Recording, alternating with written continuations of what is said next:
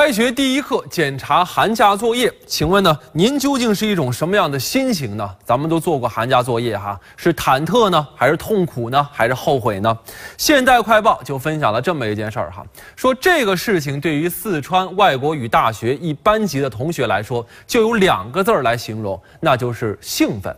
因为他们的作业是带着家乡的土特产回到学校，然后大家伙一起来品尝。我说这位老师啊，您布置作业的时候该有多饿呀！啊，这就是舌尖上的寒假作业。洛阳的牡丹饼，云南的三角糕，上海的蝴蝶酥，云南的普洱茶等等等等。还有一位同学，他是重庆石柱县人，他带来的家乡特产是黄连。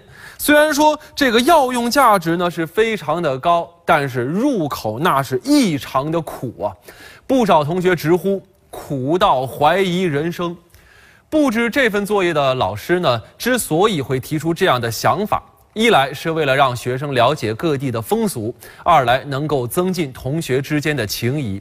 这个想法非常的不错啊！同学们一边上课一边吃，真的不要太开心。不少同学也表示了。 这样的寒假作业也请给我来一沓啊！